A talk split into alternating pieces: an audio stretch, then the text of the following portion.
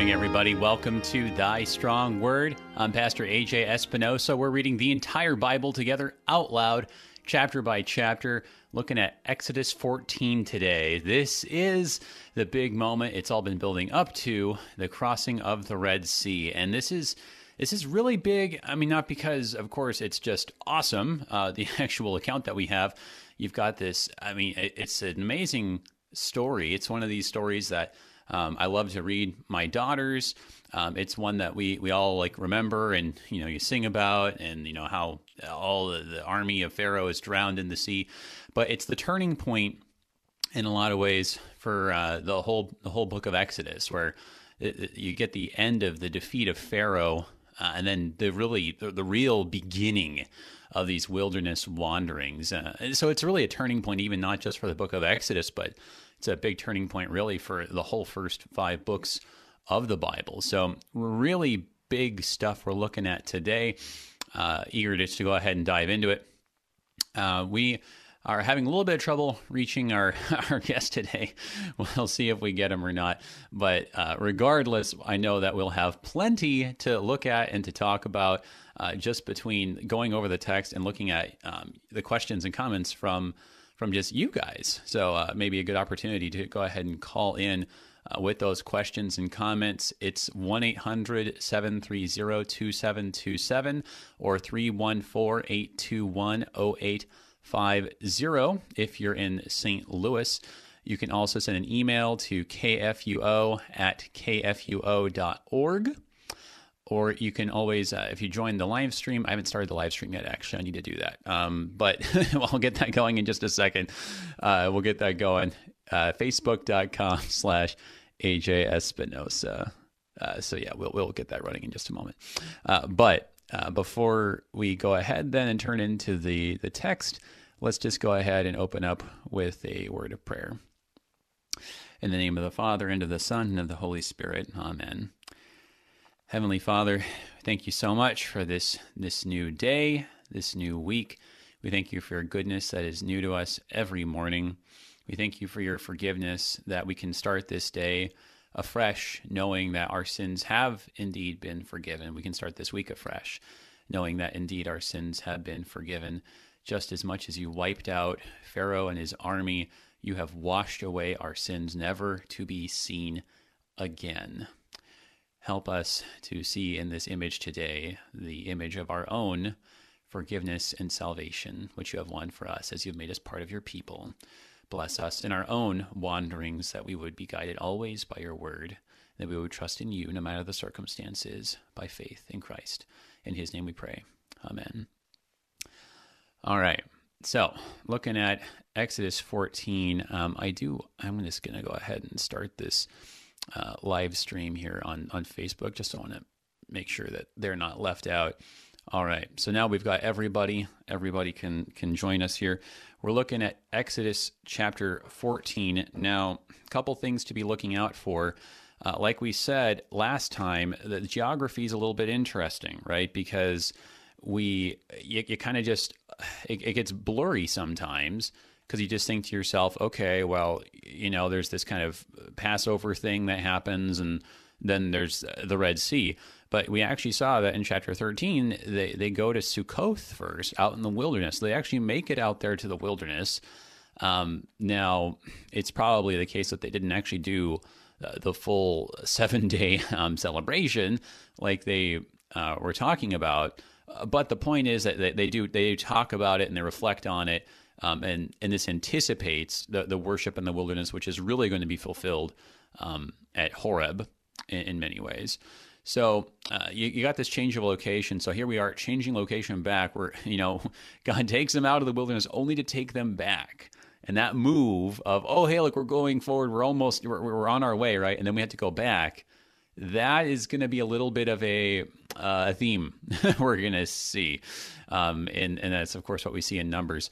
Um, also, aside from kind of thinking about the location of things, really just to pay attention about the activity of God um, and how he manifests himself. We saw there was, uh, you know, uh, last time the mention of the pillars of cloud and fire. So what what's going on with that? We talked about this a little bit at the end Uh, but kind of thinking about how does that stack up with what we saw with the plagues, with creation. So pay attention to the elements. What does that say about what gods of Egypt um, God is defeating, right? Since this is back in Egypt now. So uh, thinking about the elements, uh, very, very key, uh, both in terms of uh, Egypt and uh, its false gods, and then also in terms of uh, just the the actual creation account that we have. So all good things to be looking out for here. let's go ahead and get started here. We've got Exodus chapter 14 in the English Standard Version. Then the Lord said to Moses, Tell the people of Israel to turn back and encamp in front of Pi Hahiroth, between Migdol and the sea, in front of Baal Zephon, and you shall encamp facing it by the sea. For Pharaoh will say to the people of Israel, say of the people of Israel, they are wandering in the land. The wilderness has shut them in. And I will harden Pharaoh's heart, and he will pursue them. And I will get glory over Pharaoh and all his host, and the Egyptians shall know that I am the Lord. And they did so. When the king of Egypt was told that the people had fled, the mind of Pharaoh and his servants was changed towards the people, and they said, What's this that we've done? That we have let Israel go from serving us. So he made ready his chariot and took his army with him, and took 600 chosen chariots and all the other chariots of Egypt with officers over all of them. And the Lord hardened the heart of Pharaoh, the king of Egypt, and he pursued the people of Israel while the people of Israel were going out defiantly. The Egyptians pursued them, all Pharaoh's horses and chariots and his horsemen and his army, and overtook them and encamped at the sea by Pi Hahiroth in front of Baal Zephon. When Pharaoh drew near, the people of Israel lifted up their eyes, and behold, the Egyptians were marching after them, and they feared greatly. And the people of Israel cried out to the Lord. They said to Moses, Is it because there are no graves in Egypt that you've taken us, uh, taken us out into the wilderness to die? What have you done to us in bringing us out of Egypt? Is not this what we said to you in Egypt? Leave us alone that we may serve the Egyptians? For it would have been better for us to serve the Egyptians than to die in the wilderness. And Moses said to the people, Fear not, stand firm and see the salvation of the Lord, which he will work for you today. For the Egyptians whom you see today, you shall never see again. The Lord will fight for you, and you have only to be silent. The Lord said to Moses, Why do you cry to me? Tell the people of Israel to go forward. Lift up your staff and stretch out your hand over the sea and divide it, that the people of Israel may go through the sea on dry ground and I will harden them, and I will harden the hearts of the Egyptians, so that they shall go in after them, and I will get glory over Pharaoh and all his host, his chariots and his horsemen. And the Egyptians shall know that I am the Lord, when I have gotten glory over Pharaoh, his chariots, and his horsemen. Then the angel of God, who was going before the host of Israel, moved and went before went behind them, and the pillar of cloud moved from before them and stood behind them, coming between the host of Egypt and the host of Israel. And there was a cloud and darkness, and it lit up the night without one coming near the other all night.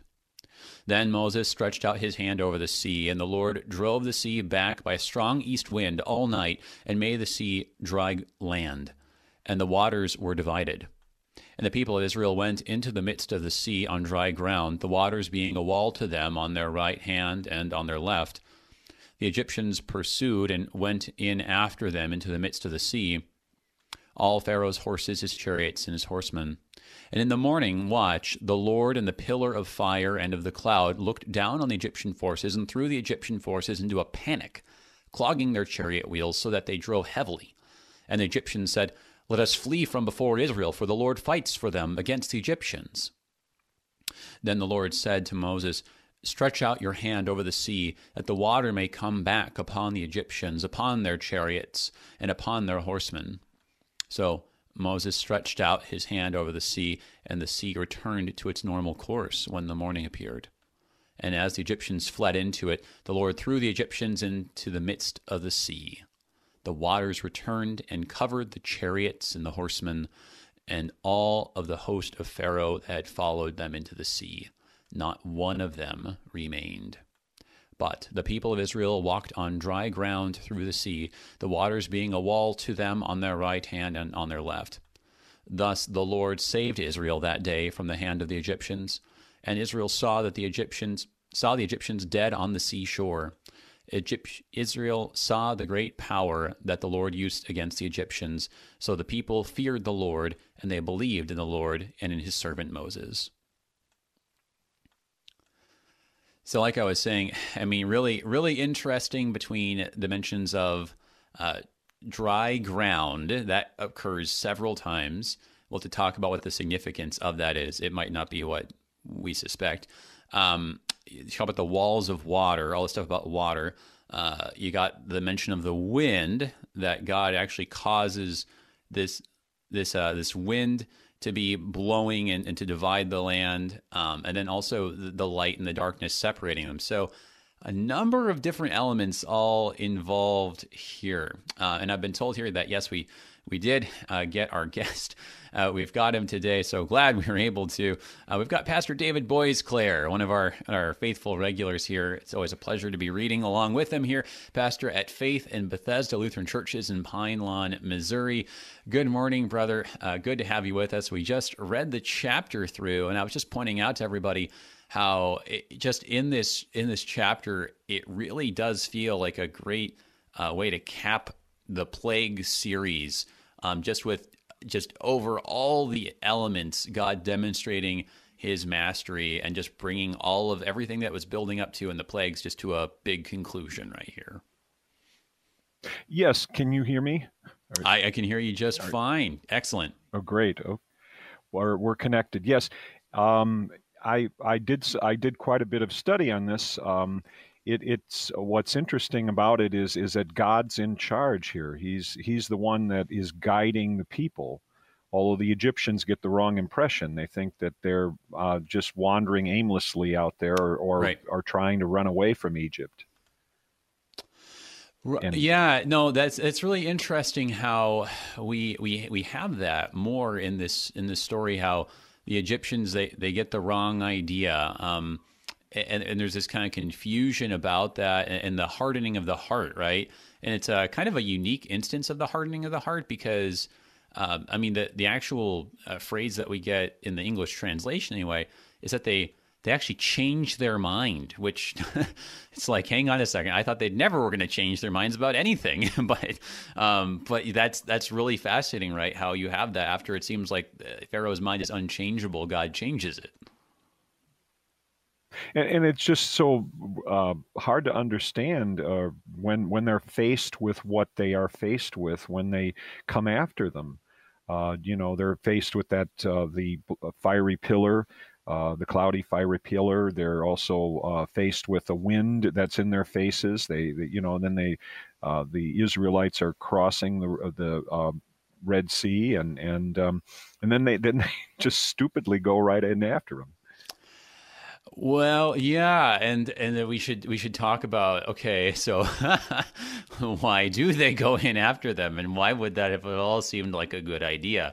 Um, yeah, I, uh, I, I remember when I was uh, when I was younger, uh, there were there were well, I had a number of uh, cartoons that I really liked, but there was one um, Warner Brothers cartoon in particular and uh, there was this little sketch that they did in the middle of the cartoon called "Good Idea, Bad Idea," and it was always like really obvious, like good idea versus bad idea. Um, it, it, was just kind of like along the lines of you know, like just something that was manifestly like okay that's that's a fine innocent thing. And then like once you reverse it uh, and just kind of change like one word it's like okay that that was that's clearly a bad idea.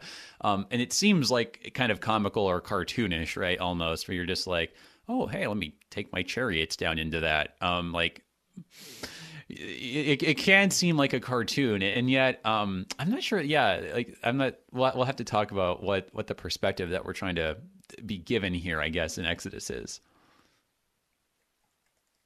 and and um, of course it, it's it's God was intent on on uh, basically visiting judgment upon Pharaoh and Egypt, and um, uh, in in in this particular case, it's it, it, just like when they have hardened hearts, uh, probably they they do stupid things. in this in this instance. Yeah, Yeah, well, we'll, we'll have to we'll have to take a look at that, and, and maybe we'll even make some more references to good idea, bad idea. But uh, uh, but yeah, yeah, yeah. So one thing at a time here, though. So when we're when we're looking at chapter fourteen, um, the the first thing we mentioned this year is another bit about the geography, right? So you know, God has them go out into the wilderness, right?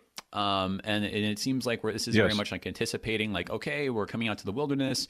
We're going to be worshiping God, like we've been, uh, like Moses was asking this whole time. We're gonna, um, you know, be on our way to the promised land, right? And then he tells him to go back, um, you know, back to Egypt. So, you know, so what what's what's the move here? Why why would why would you bother, you know, going going forward and then coming back like this and um you know, and then and then like you were saying, like you know, Pharaoh gets this gets the wrong idea. He thinks they're confused. So how how is this tying together uh, these first few verses here? The, the almost you might say the strategy that God seems to be employing. Well, he's trying to spare the Israelites from, uh, unfortunately, the the shortcut to Canaan. Of course, is along the uh, Mediterranean Sea there, and uh, there are uh, forts, Egyptian forts along the way. There's also the Philistines that are uh, also uh, in in the path, and and so and in a sense, perhaps that is kind of mentioned as God's thinking in uh, rerouting them to the uh, to like a hard right. They they didn't really go back to Egypt. They were just going uh, south toward um, Mount Sinai, and then of course south toward the Red Sea. And um, and and so in a sense, he he was avoiding uh, that co- military confrontation that that would be there. Uh, and and and and again, I, I, God was not through working with His people, but He was totally totally in control of them in in in a, miraculous way. Right. Yeah, well, yeah. No, it is interesting how, on the one hand, in chapter thirteen, we're told that God wants to to spare them the discouragement of having to possibly be in a war situation with the with the Philistines, and as you mentioned, perhaps even like Egyptian forts that were along the way. And yet, on the other hand, he forces them into a military situation, right, right oh. here. And uh, you well, know, yeah, it's it, like it's going right into a trap. I mean, uh, there's there's there's mountains in the area, and then you right. got the Red Sea in front of you, or the the arm of the Red Sea that would be like the western arm of the Red Sea that's there, Suez, the Gulf of Suez, right, and um, and and uh, of course uh, you know some critics of course say that that, that he they probably the uh, Red Sea or the Reed Sea Yam Suf which is what the, the Hebrew word for it was the right. bitter lake or or the or these other lakes uh, water waterways that were up to the north that they went that way but yeah. that that doesn't seem like obvious because they're on their way to Sinai they're on their way to uh, the mountain of God well, yeah, and we and we talked about that maybe a little bit last time. That you know this this is a bit of an ongoing debate whether th- we are to be locating this like on the Red Sea, which is a rather massive body of water, or or whether this is a, a smaller uh, body of water. You know, and and and right, the the, the term itself, Yam Suf, is uh, not not actually clearly pointing in one direction or another. Um, you know, it's just right. Yam Suf is if if anything, it's almost like a uh, a natural description of what it looked like. You know, it was a body of water that had a bunch of reeds, um, which I mean, that could have been a lot of things. Um, you know, and, and, we and we of course we know how you know the Sea of Galilee, which is you know like a, a lake, right, is called a sea. So I mean, sea is a is a very broad term. Could be anything from Sea of Galilee to uh, you know the Mediterranean. Um, so yeah, the, the, the text itself, in terms of the terminology, isn't isn't hundred percent um, unambiguous from our perspective, anyway, being so far removed from it. But regardless, it is interesting how that from Pharaoh's perspective, it looks like they're confused. It looks like they've they've lost their nerve. Um, that that I think it was in chapter thirteen. I'm trying to recall where, where it was here. Might have actually even been earlier in chapter twelve, but we get this comment that they leave Egypt equipped for battle. No, there, there it was actually. It was uh, in chapter 13. in verse, we kind of went right over this, verse 18. But God led the people around by the way of the wilderness toward the Red Sea, and the people of Israel went up out of the land of Egypt equipped for battle. So, I mean, that's really interesting if God has no intention for them to um, actually do battle because he's going to turn them away, right? But they go out looking like that. I mean, so that's really interesting then because I think that kind of builds up to it it's as if kind of all of this really is to just uh, in a way of speaking it's to kind of just mess with pharaoh because he sees them leave right. all battle ready and he's like okay well i guess that's what they're going to do they're going to you know go by the sea route and okay that's what they're going to do. So uh, they're off they go. But then when he gets this report that they moved away from that he's like oh they've lost their nerve. They they must not really be ready for battle actually. Well, here's my chance, right? I mean, so I mean, so that that's the bottom line is that this maneuver has enticed Pharaoh, and he's taking the bait.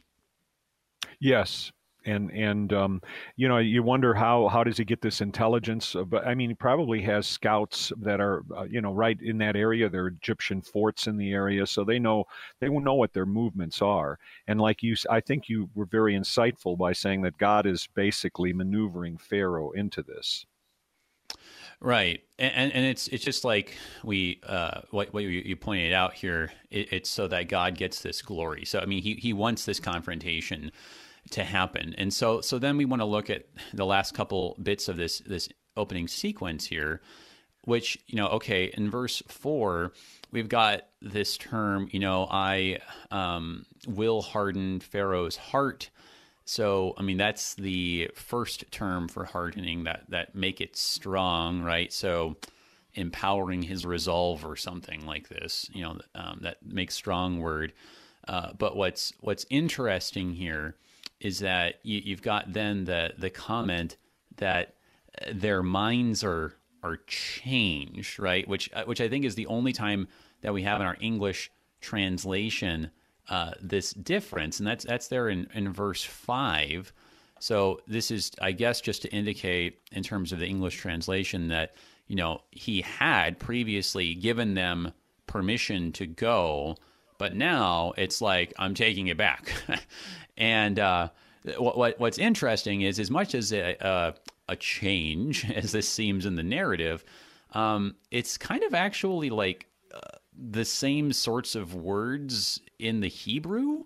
Uh, because in in the word mind that you have, it's actually in the Hebrew, it's it's heart again, which I, I right. gotta wonder, like to myself. So, for all of the trying to like consistently translate this, it's weird that we kind of translate it differently on this one verse. Uh, uh, it's interesting. The King James version uses the word repent. Uh, uh, yeah. So it's sort of like a it's sort of like a negative repentance. I mean, mm-hmm. they repented, uh, you know, or basically just simply uh, followed the Lord in order to to to have Him stop killing them and then uh, so then then then the people were released, and then now they're now they're repenting in the other way, a devil's mm-hmm. repentance, you might say. Yeah, yeah. Well, no, it's um, it, it's certainly. I mean, it parallels. I think the the Greek word for repentance, which is that that that change of heart or a change of mind idea, right? Yes. Um, I, I, I like I like what you're saying though. Devil's repentance. This is an intriguing uh, way of looking at it. We, we want to talk about that a little bit more, but it's time for our break. But everybody, hold on. We're looking at Exodus chapter 14 here on Thy Strong Word. We'll be right back.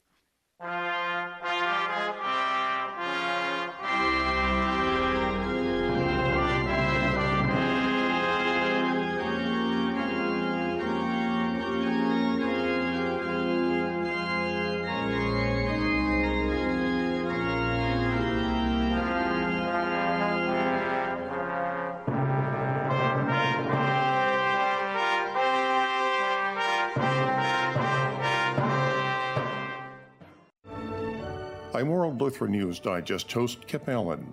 Sexual discrimination has been illegal since 1964, but last week the Supreme Court changed the definition of sex to include gender identity and orientation. The implications of this landmark decision are enormous. I discuss this with Alliance Defending Freedom attorney Kate Anderson Wednesday at 2:30 and Saturday at 9:30 on Worldwide KFUO. Concord Matters is the program where we seek to be of one mind, that is, the mind of Christ. And to do that, Christ confessing Concordians read through and discuss the Book of Concord, which is our Lutheran confession of faith drawn from Holy Scripture, so that you too may be of one mind and confess with Christ. Be sure to listen every Tuesday at 2 p.m. Central on KFUO Radio or anytime on KFUO.org or anywhere you get your podcasts. Until we convene for Concord again, keep confessing, church. You hear our voices every day as we speak the gospel, share the latest news, or for insightful and sometimes entertaining talk. Why not share your voice with us and send us your feedback, suggestions, and questions? Leave your comment at 314 996 1542. Be sure to follow us on social media too, so you can like, comment, and share your favorite posts. Drop an email to kfuo at kfuo.org or send a snail mail letter to Worldwide KFUO, 1333 South Kirkwood Road, St. Louis, Missouri 63122. Good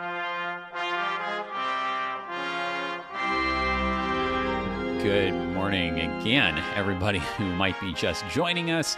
Um, welcome back, everybody who was following along in the first half. I know we've already got some questions here, so we're going to turn to those in just a minute. Um, we've got Pastor David Boisclair joining us, pastor at Faith and Bethesda Lutheran Churches uh, in Pine Lawn, Missouri, as we go over Exodus chapter 14, the Red Sea crossing here. If you've got a question or comment for us, um, again, just those numbers 1 800 730 2727, or if you're in St. Louis, 314 821 0850. Also, the email address, kfuo at kfuo.org, or the live stream, facebook.com slash AJ Espinosa. Um, I think, I don't know if you need the dot or not. AJ dot Espinosa is how I see it. But in any case, uh, yeah, we were just looking at this, um, his change of heart. And uh, I like what, what Pastor Boisclair said, this devil's repentance here. Um, okay. And I want to, I want to get back to that, but we do actually, we had it over the break. We had a, a question come in, a caller here. Um, so yeah, we got Paul here on the line. So Paul, you have, you have a question or comment here in Exodus 14 for us. Yeah, uh, the it's a, about Pharaoh's bad decision to go into the Red Sea. Sure. Um, I think if, if we look at it from Pharaoh's perspective, you know, all the plagues were kind of they're hitting Pharaoh where he can't really fight back. And now he, you, you said, "Here's my chance." I think that really gets to it. You know, the the dynasty. I forget the number dynasty in Egypt, but the one that is, it was a really successful military dynasty, and you know, he has all of his chariots. It has his chosen chariots uh, yep. So you know, he has his crack troops going there, and you, with the Israelites ready for battle, you know, he would have scoffed at that, laughed at that, and uh, God's right. doing it this way. There's going to be a battle, but this is a way that God can destroy all of Pharaoh's army without the Israelites doing anything. If they went and fought the Philistines or fought the forts, the Israelites would have probably had to do more. There's a prolonged campaign. Here, there's a chance to knock all of them out in one one shot and uh, for God to really deliver his people that way. So, from Pharaoh's perspective, charging after them is a good idea, uh, but it shows how much he's been uh, uh ambushed yeah. by God there. Yeah, yeah, Paul. Thank, thanks for that comment. I'm I'm inclined to agree that that this really actually does seem like a good idea from Pharaoh's perspective. Um, you know, we got to we got to remember that well, how did Exodus open up, right? There's this problem that the pharaohs have, and it's like, hang on a second, these people are too numerous. And there's this real concern that they're going to go join themselves with uh, their enemies, which could be a political problem for for Egypt. And so you, you kind of wonder what Pharaoh's actually trying to do here. You know what his end game is. You know sometimes you wonder like, so what's that dog going to do when it actually catches the car? Like what's the plan? Um, and, and, so I was thinking about that, and I'm like, well, I don't know. I mean, it, it seems like he's set on like killing them. Of course, um, you know what what's really the, the what to be gained there. And I guess as I thought about it more, I'm like, you know what? At the beginning of Exodus, what did he say? You know, uh, yeah, you let, let's get rid of the males, right? Let's get rid of the baby boys. I wonder if the goal here is he's going to get rid of the males like he always has been. He's going to throw their bodies into the Red Sea, which is what he wanted to do in the beginning of Exodus.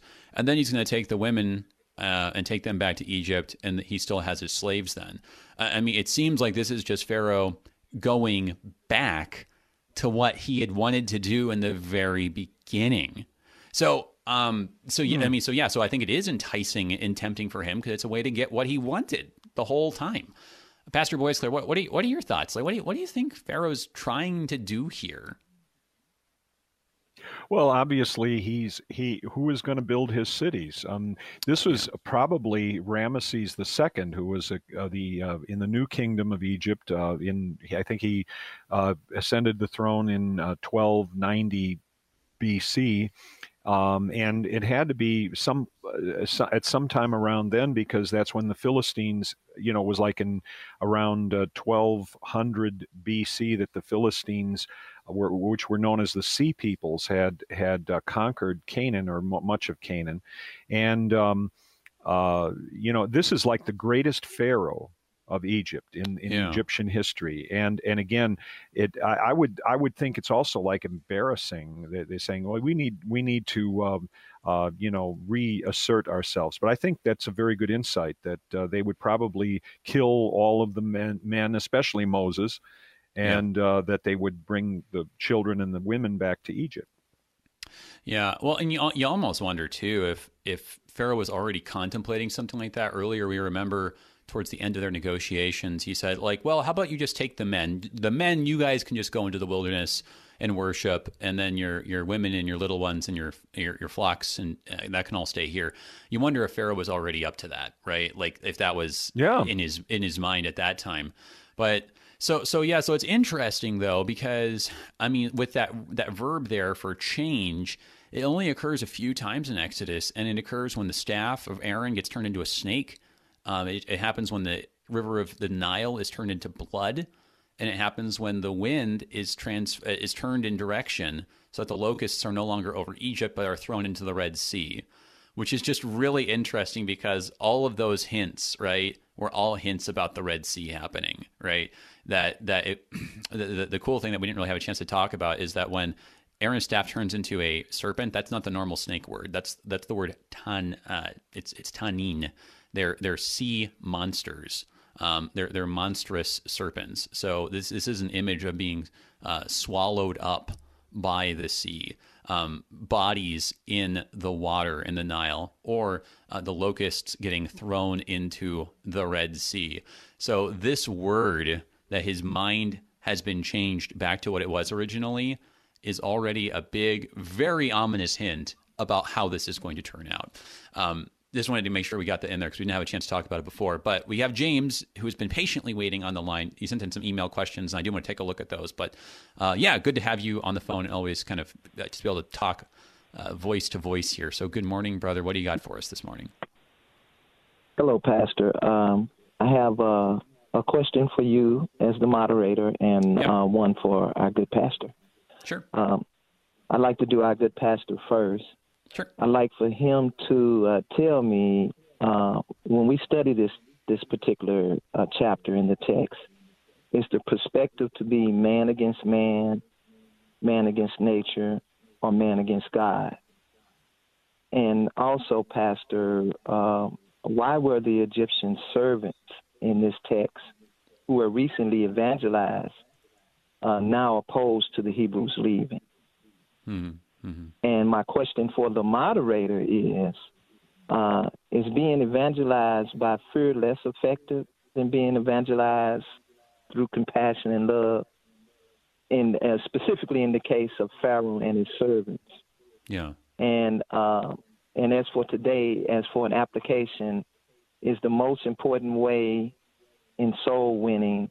Uh, is it through fear or through compassion and grace? And I'll hang up and listen.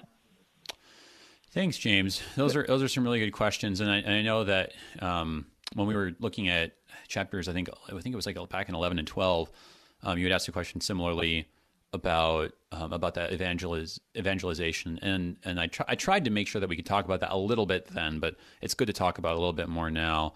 But yeah, Pastor Boyce Boisclair, do you want to take a stab at that, that first question that James had for you, or I guess kind of that first pair of questions? Yes, yes, he was asking about uh, whether it was man against man, or man against the elements, or man against God. Right. Uh, in this particular case, obviously, it's man against God. In the case of Pharaoh and and God and Yahweh, and uh, of course the Israelites are completely led by and it and in, in, even at the beginning of this chapter it says Yahweh will fight for you And so, uh, you know, in other words, God is is uh, choosing and protecting and guiding his people. And so Pharaoh, of course, is has allowed himself, or in this particular case, as a judgment of God, his heart is hardened, and and he's irrational. I mean, this these actions of the Egyptians are totally irrational, and they're and they're also, uh, you know, obviously on the side of the devil, which of course is the side of the Egyptian gods, because all of this is is God's judgment upon Egypt uh, for its idolatry, its uh, you know, and, and and it's just standing in the way of God's intention of of uh, creating His people so that He can bring the Messiah into the world, and so. Um, uh, you know that that's that's and as far as evangelizing them, there there's no uh, that is not really the point here. I don't think because I think it's a matter of rescuing his people and and uh, uh in in visiting Egypt with judgment. Um, uh, you know, it's used a lot of times. This whole scenario is is used like in the uh, you know in the apocalypse of the new testament you know if you re- yeah. it, really in order to understand revelation at the end of the bible you need to read exodus yeah uh, you, uh, because there's so much strong a connection and i also commend you uh, pastor espinosa that you're looking at the psalms in connection with exodus because that dovetails with all of this and and so um, and, and sort of in this in this particular case, it's it's God. He wants His people. He has chosen His people, and He wants to bring them into the wilderness to speak to their hearts. He wants to give them His His law, and also show Him their His grace. That's well said, Pastor Boisclair, and I, I, I, thank you, and also want to commend you for all of your support of Thy Strong Word and coming back actually this this week. As we take a look at a special uh, look during uh, the KFUO Share-a-thon this week, uh, Thursday and Friday, to be looking at Psalm 78. That is really cool. Um, I've been wanting to do this to take a look at some Psalms that actually just tie into the text, and Psalm 78 is a really cool one the way it talks about the plagues and, and it, it only focuses on certain ones and that's just going to be a really interesting thing to take a look at um, so I'm, I'm really looking forward to thursday a, a lot um, I, I, think that your answer, you know, about the evangelization is is good. That you know, I, I think that sometimes we fall into a, a, really kind of modern way of thinking, and and we kind of think about it all in terms of like, well, kind of the, the guiding ethic of faith ought to be the most kind of get the most souls in the door, right? And, and it's sort of like everything that we do, the bottom line is like, how do we get the most souls baptized? And that's uh, the the problem with that is as good as it might seem is that it sort of demands that you have the knowledge of God for that to actually be an effective ethic.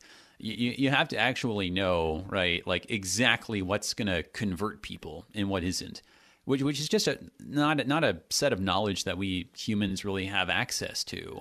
Um, exactly. So it, it, doesn't it doesn't really work out as as a as a way of of trying to guide the church, and so it ends up being really misguided when we try to make all our decisions based on like what we think is going to win the most souls. It's like you know that may or may not work, but like we don't have a um, a crystal ball here, and so what you do see um, is that it's a mixed multitude, as we've been saying, which is to say that in this group um, that is Israel they already have a number of Egyptians who have turned their back on Pharaoh and the gods of Egypt, and they're now Israel. And I think that's important to see the way that the text talks about this, because the, text doesn't say like, you know, oh well, you know, there's there's Israel, and then the Egyptian converts, and then there's uh, the Egyptians who are stubborn. It doesn't talk that way. It just says there's Israel and there's Egypt.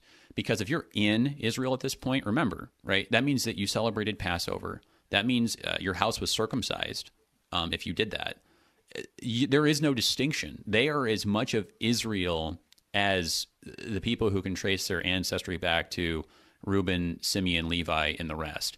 So I, I exactly. do think and there is an evangelistic thrust in, in the sense of joining, right? But it, it's not in the way that we frame it today. But go ahead.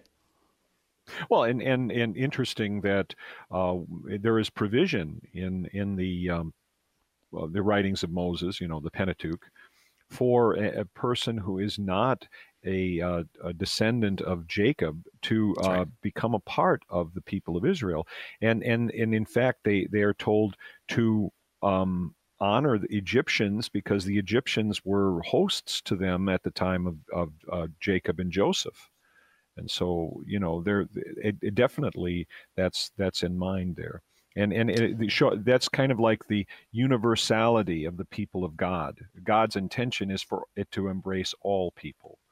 Now, of course, in the yeah. uh, you know, there's the concern about purity of doctrine and and practice uh, among God's people, and so they often say that the uh, people who are not pure Israelites are a snare to them, and yeah. and prove to be a snare. But there's that tension between that and God's ultimate goal to bring all people to Christ. Uh, amen. So it, the, the thrust is already there, even if it's not in the terms that are so readily recognizable to us. So, I mean, so yeah, getting back to James's question, I mean, I, I think, you know, it's um, and, and, I'm not, I'm not saying that like the, the, term "winning souls" itself is like a bad term or something. It's uh, one that is used in the New Testament, right? So it's fine. Yes. Um, if you if you use it the right way, I think that the that the point overall is that uh, this should be a reminder to us that it's it's less about you know how do we as as kind of masters of the church. Um, you know, shape and, and and reform and retool everything to be effective. It's less about that and it's it's more about that just faithful reliance on, on what you were saying, Pastor Boisclair, about what God's already provided, because He's already provided for all the different scenarios that we might encounter. So, uh, you know, being faithful, going back to the word that He has spoken, and just relying on what He's already giving us, I, I, think is maybe the, the kind of the bigger thing to be looking at when you're trying to look at how do we, you know, share the good news, because God God's already working on that. So, like, how do we join him and be faithful to what he's already doing rather than try to come up with something new. So maybe exactly. But, uh, faith comes by hearing, and hearing by the preaching yeah. of Christ. Yeah. Uh, so, in a sense, we join with him by proclaiming the great deeds of God in the world and yeah. so and that that's that's what the way it was in pentecost and that's the way it is right up to now and uh, the holy spirit is active in the means of grace and and that's something that's important to remember yeah so, so going going back to the text here. So, you know, Pharaoh he goes in. He thinks it's a good idea. This isn't one of these um, this isn't one of these good idea bad idea things right so so okay i found i found some examples of this of this silly thing right so some examples whistling while you work good idea bad idea whistling while you eat and then it would show the person like gagging and choking right um, or yes. you know like what, what what was another one here it was like um uh, oh yeah play, playing piccolo in the marching band. Good idea. Bad idea playing piano in a marching band and it shows like someone like you know like this piano like falling to pieces and there's like keys all over the place and um, you know the tuba gets stuck in the you know so it's like so yeah no this isn't a cartoon here. Um, pharaoh has good reason to try to like execute on this plan that he's been wanting to execute the whole time. Um, and so he goes in um, taking his best you know because he has this intelligence right um, but the thing is we, we already know just from the ominous description here how this is going to end um, this this was this was the trap um, in a lot of ways that and, and it's not like it's unfair because it's what Pharaoh wanted. God's just giving him over to be swallowed up by the serpent to have the water be turned uh, red like with blood to have the locust driven into the sea. This is what he asked for. Th- think about that, right? You know, he asked to have the the locusts driven away into the sea. so he's he's getting what he wanted here. And, and so you, have got this now. Um, and even though th- there's this kind of perspective of faith that's like, well, hey, this is all kind of working out according to plan. Isn't it fascinating? The people of Israel, however, are scared, right? They, they look up, it says, and they feared greatly. They see the Egyptians, but this is this is key because we get back to the seeing theme all over again, right? Um, like what what are they seeing? What are they looking at? What should they be seeing? And, and I think this middle section is just all about the seeing in in a very profound way, so that it's not just kind of literally what are you looking at, guys. but uh, the whole purpose again of the plague sequence and of Exodus. Well, it, it, the children of Israel will it, are doing now what they're going to do all for through the next forty years. They're going to yeah. take God for granted. You know, he here he takes us out into the wilderness. Well, how are we going to eat? Why are we? What are we going to uh, drink? Um, and you know, it's interesting if you, you know, sometimes the the movie The Ten Commandments with Charlton yeah. Heston from 1956. Yeah. It's interesting. Dathan comes up and says, How long is the fire going to hold Pharaoh? You know, here you have God fighting for you, and then you yeah. have people taking him for granted. You know, in a sense, it's it's just it's so uh, hypocritical. I mean, uh, the, you know, it's sort of like, well, we get some good stuff here. Well, then, then uh, oh, now, now we don't want to stay with God in the bad times mm-hmm, and and mm-hmm. and the uh, disadvantage. Another thing about the Pharaoh, the Pharaoh has chosen to be against God and against yeah. his people. So he is ripe for judgment. And that's that's kind of what's going on. Yeah, that, that's right. And uh, th- that is interesting then, because when you do have in verse 13, where it says, I mean, there's this command, it's this imperative form here um, see the salvation of the Lord, which he will work for you today. Um, for the Egyptians whom you see today, you shall never see again. Um, as a part of that, Yehoshua, the word there is is the same as the name of yep. Jesus. That's see right. the see yep. Jesus. that's that's that's right. So I mean, there there's this there's this thing that um, when when God talks about His salvation, He wants people to see it. Um, so that that is more than just playing a trick on Pharaoh. Ultimately, um, you know, here, here's your evangelistic thrust really to James, right? He's bringing them back to Egypt. And, and to, to your point, it's not necessarily that they're, they're backtracking, but uh, the, the point being that, at least in terms of like the, the political uh, domain at that time, that they would have perceived it as them going back to Egypt, whether you know that was geographically yes. the case or not but they would have perceived it that way that like hey now they're they're back on like you know egyptian home turf so that this is being done in the sight of the Egyptians, right? And so, in, in the same way that, you know, God transforms the Nile into blood or the staff into a, a sea monster serpent, um, changes the, the locust uh, driving wind in, into a different direction.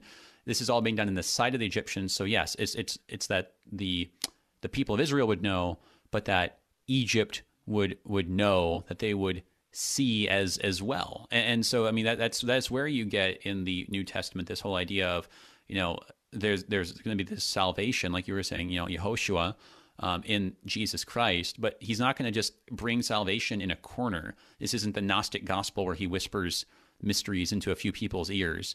No, the the salvation is worked for all to see because he's lifted up on a cross where they put him on the the the Skull Hill at the, this busy intersection for everybody to see with this big sign above his head.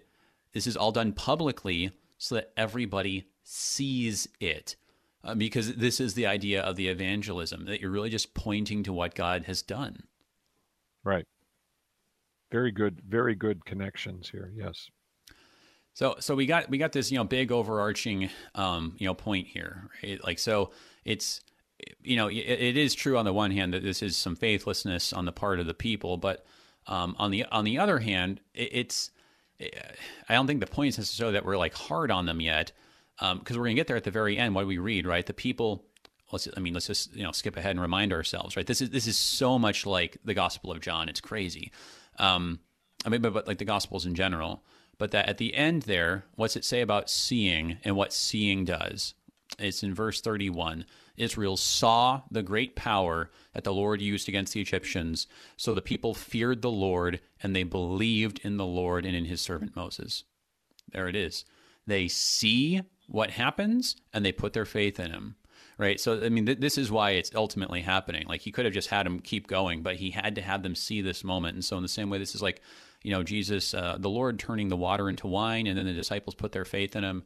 Um, or, you know, of course, you know, God lifting up his his son up on the cross so that people would see it because you're not going to come to faith until God opens your eyes to it and he does it uh, works his salvation in your I mean in your sight right before you. Um, and, it, and, it's so important how Christ um, and God chose Passover time for yeah. Christ's great passion and and his resurrection. And so it, it, ties into this. No longer is God the one who brought his people out of Egypt, but he is the God who raised Jesus Christ from the dead. That's that's right. Well, and then of course, you know, just that big visible sign that everyone could see, right, on Pentecost, then testifying to his resurrection and ascension. Um, but hey, so speaking of uh, you know Pentecost um, and and winds and elements, okay, let, us just spend the last few minutes here because we only have a few minutes now taking a look at these elements, right? So I was mentioning that at the beginning. So you've got this angel of God. Um, so this this pops up here, um, this this term angel of God, and so you get this the pillar of cloud uh, moving between these two, and it's interesting. Talk about hosts. Um, the, the picture is armies, right? Um, you right. know, you get that term um, throughout. But anyway, so you get these two armies um, the army of Israel and the army of Egypt. Army of Israel doesn't look like it's going to do so well, but you got this this cloud that's controlling day and night, light and darkness that moves in between them. And what's fascinating actually is that in the Hebrew it says the cloud and the darkness. That is referring to the same darkness that they saw in the plague of darkness. Uh, which is which is one of the many signs actually that shows how this whole cycle of plagues has been grouped up into groups of three. Um, and that really it's even more than the the kind of the popular one that you hear about, which starts with blood, and then uh, I guess the plague against the firstborn is just all by itself. But you can start with the snake, actually, and group them into groups of three, and then so the last three are darkness, the killing of the firstborn, and the Red Sea, all as a group here where you have this demonstration of God um, in his power over light and darkness. So we're talking about the very beginning of creation. So uh, I, I, think if this is supposed to be, you know, evoking day one of Genesis 1, right? Um, and this is like what you're supposed to be thinking of. This is really fascinating when you've got this reference to wind, like it says in Genesis 1, the Spirit of God was over the waters, like swooping or, or, or, flying or soaring over the waters. Hovering. And then where everything gets covered at the end, it, it's it's like Genesis one is being undone on Egypt. Ah, yes. And, and and that's that's just a really a wonderful manifestation. God is there in with the cloud, and the cloud's going to be with them through the wilderness and when they build the temple that the cloud will will even be greater than the people the priests can minister in. yeah. Yeah, no, that's right. That's right. Because because he's the God of the, the whole creation. And, and and that's I think really where this has all been going to. I mean, again, to the evangelistic thrust that there because of what happened in Egypt, they all learned a lesson that there is a God who is not bound by territory. That there's not there's a God that's not just the Canaan uh, the Canaanite God or the Egyptian God. There's a God who's a God over the whole of creation, and that's what everybody saw. So it, it's all been uh, pointing us to that that way of opening up everybody's eyes. So thank you so much, brother. Really looking forward to Psalm 78 this week. Um, looking forward to it a lot. Thank you, brother. Yes, and I, I'm real would be really excited to do that. All right. We're going to be doing that Thursday, everybody. So, yeah, join us for that. Moving on to Exodus chapter 15 next time. In the meanwhile, uh, yeah, awesome stuff here. We got the Song of Moses coming up. So they celebrate and they have rest. There's Genesis 1 again. Till then, I'm Pastor AJ Espinosa. Peace. You've been listening to Thy Strong Word, produced by the Lutheran Church Missouri Synod Office of National Mission in cooperation with Worldwide KFUO the official broadcast ministry of the LCMS. Your support is vital for this program to continue. You can make a gift safe, secure, and easily online at kfuo.org. Thank you for listening and supporting Thy Strong Word.